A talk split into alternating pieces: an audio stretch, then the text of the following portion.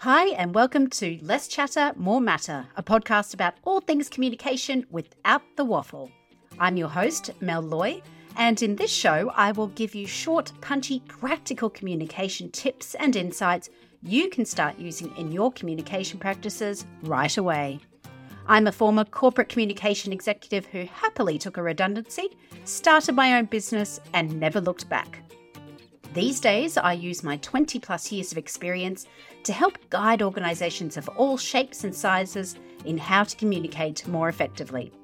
I'm wife to Michael, cat mum to Cookie, auntie to 12 nieces and nephews, a yoga teacher, and a group fitness fanatic. I promise these episodes will always be short, sharp, and helpful, so let's get amongst it. Hi, everyone, and welcome to a fresh new episode of Less Chatter, More Matter. It is great to have you along for the ride for another week. There is so much going on at the moment for everyone, I know. So I genuinely appreciate you all taking the time to tune into this show, share your feedback, questions, and reviews.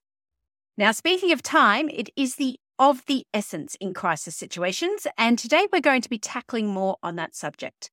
Why are we tackling more? Well, because every single day we're seeing something of some kind of issue or crisis bubbling up in organizations of all shapes and sizes. Just in the last couple of weeks alone here in Australia, we've seen some high profile resignations, all within a number of days, and many of them under a cloud. So, for example, the CEO of Woolworths, the giant company that owns a truckload of supermarkets and all bunch of other things as well, the CEO resigned a day after walking out of a TV interview where he was being questioned about price gouging by the major supermarket chains. Now, apparently that was unrelated, but you know, the look isn't good. The CEO of Virgin Australia, which is the country's second largest airline, announced her resignation as the company prepares to relist on the stock exchange. Again, mere coincidence, we're told. A minister in the Queensland state government, my home state, and our police commissioner also resigned. And apparently, purely coincidentally, it is an election year.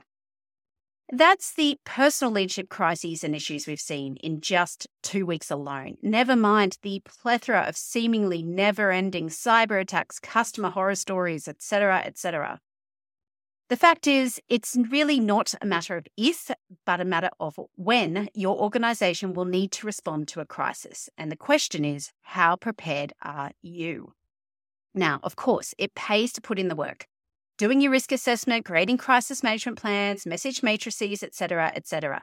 But if you don't even know where to start, then today's episode is for you because I'm going to share five key best practice actions for effective crisis communication that would apply to pretty much any crisis that your organization faces.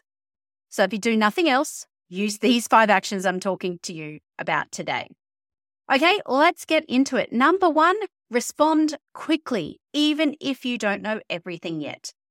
In a crisis, especially in this world of instant communication, you need to be the first to tell the story. If you don't get in first, the rumor mill will take hold and people are likely to remember the first thing they hear. It's called the primacy effect.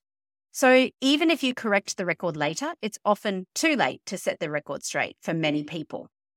Now, responding quickly means a couple of things need to be in place already, ideally.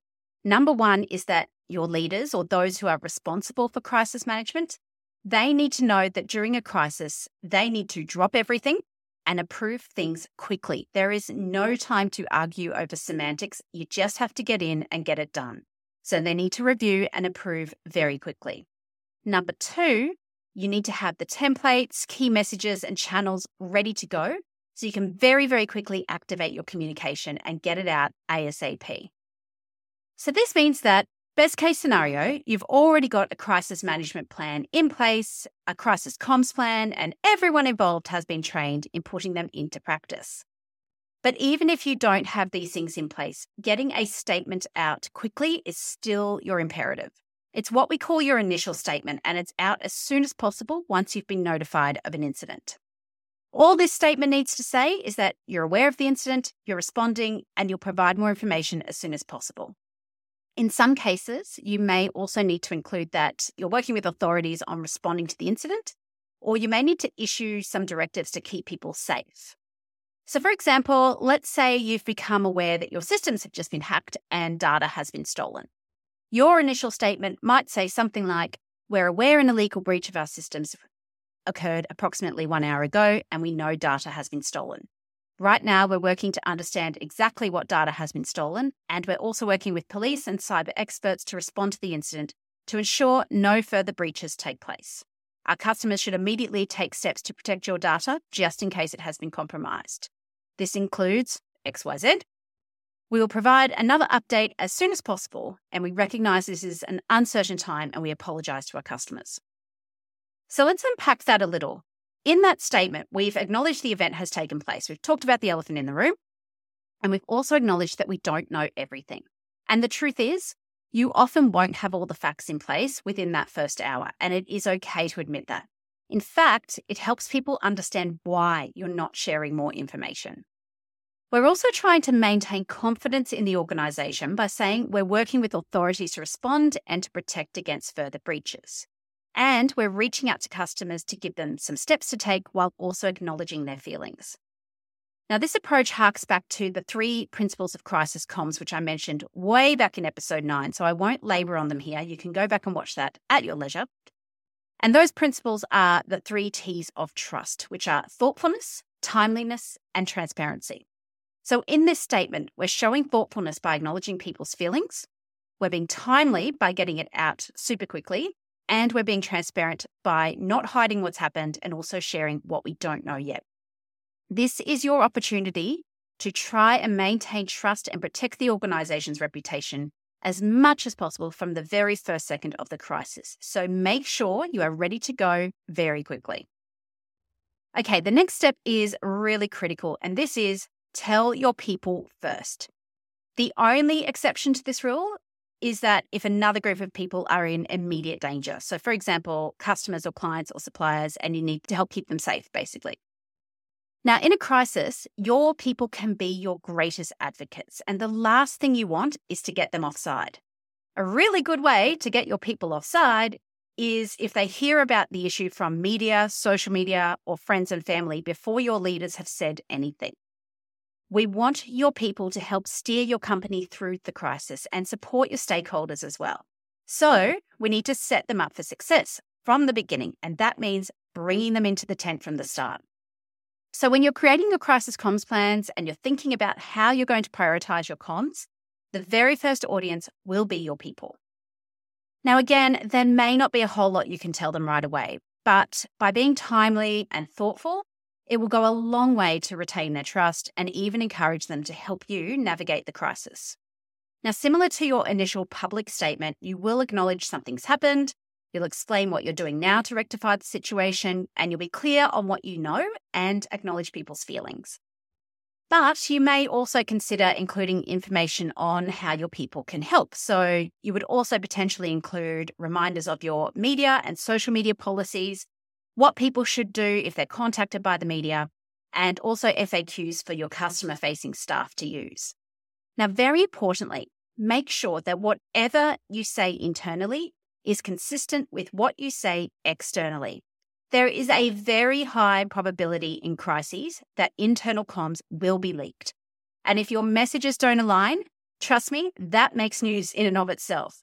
We saw this a few years ago with an issue with an American airline where their external and internal comms told two very different stories about their take on this situation.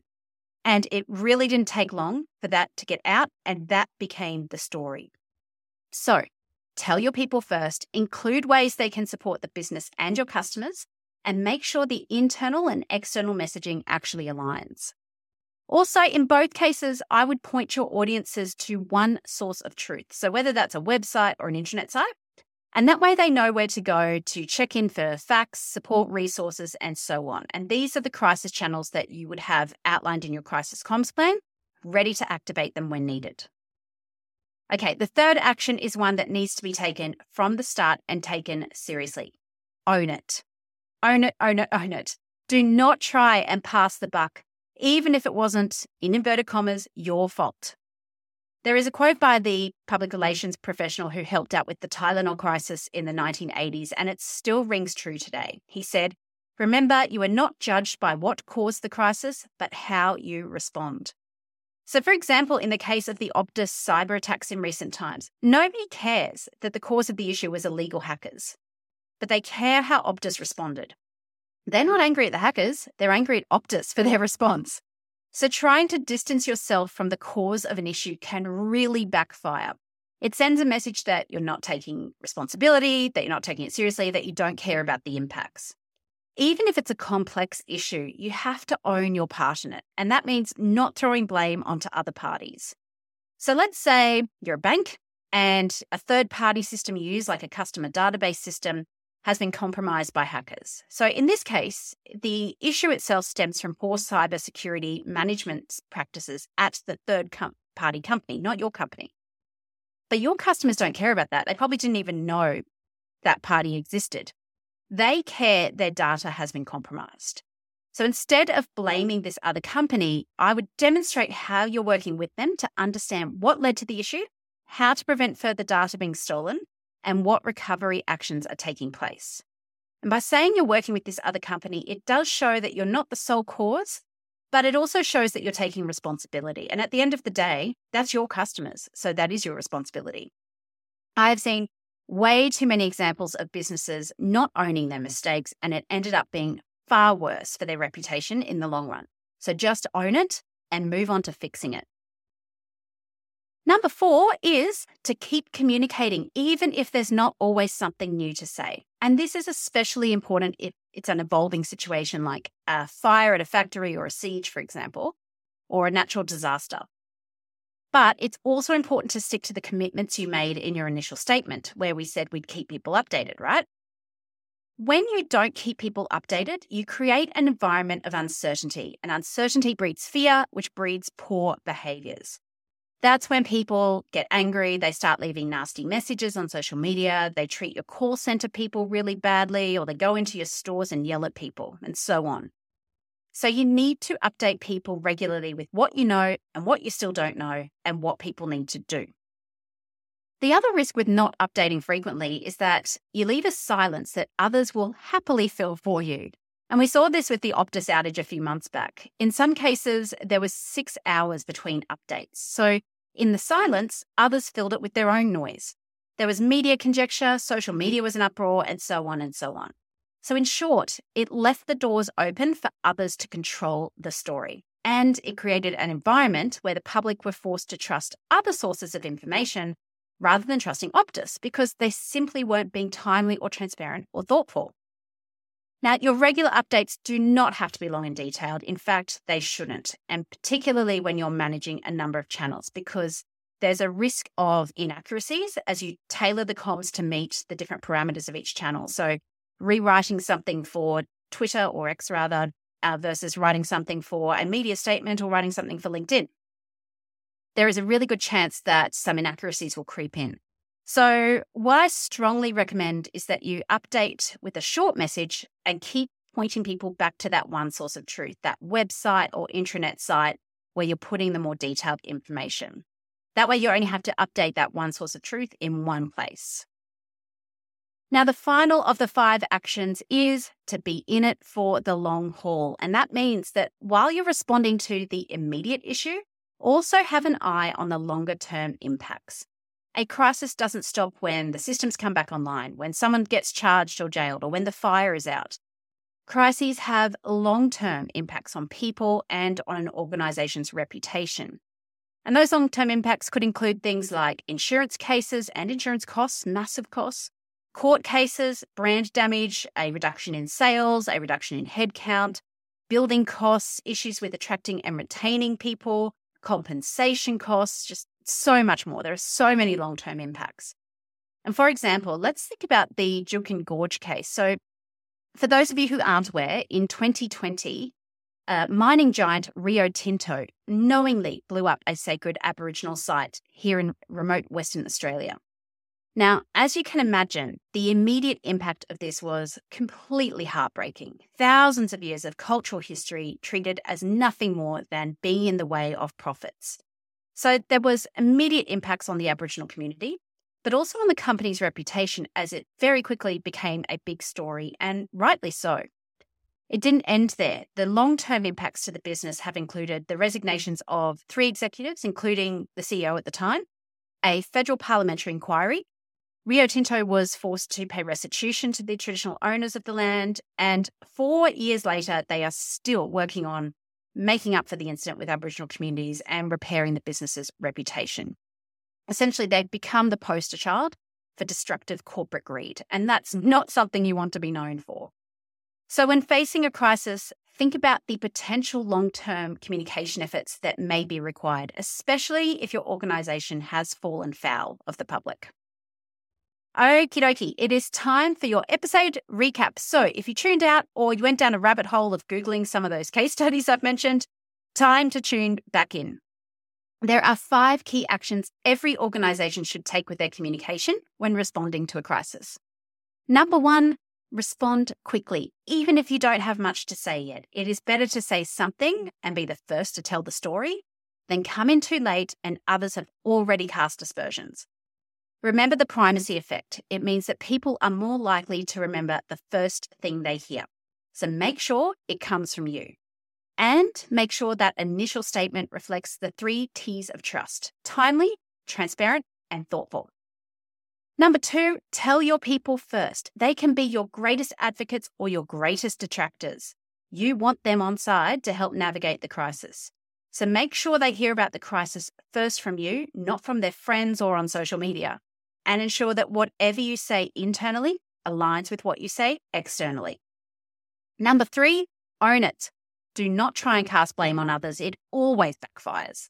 Remember that people don't care about the cause of the crisis, they care how you respond. So, by showing that you're taking ownership, you have a better chance of maintaining trust in your leadership and your brand. And that's better for your reputation in the long term.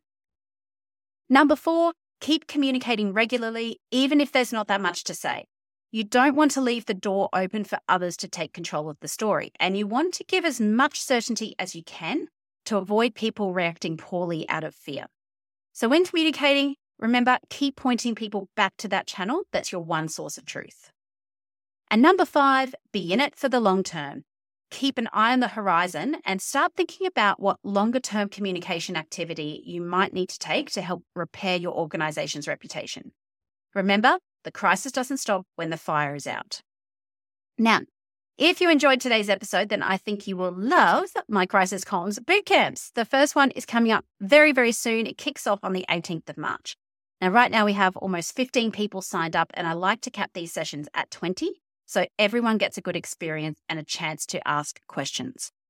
The boot camps involve a 1-hour webinar every day for 5 days along with two live Q&A sessions. So you'll get a whole bunch of time to pick my brains and get really deep into crisis comms. You'll also get a whole bunch of templates so you can start your own crisis comms planning. And we go through a huge number of different case studies so you can see how it all looks in real life the good, the bad, the ugly. Now, if you're keen, I'll pop a link in the show notes to the course, or you can head to the training page of my website, or just shoot me a message. Happy to have a chat.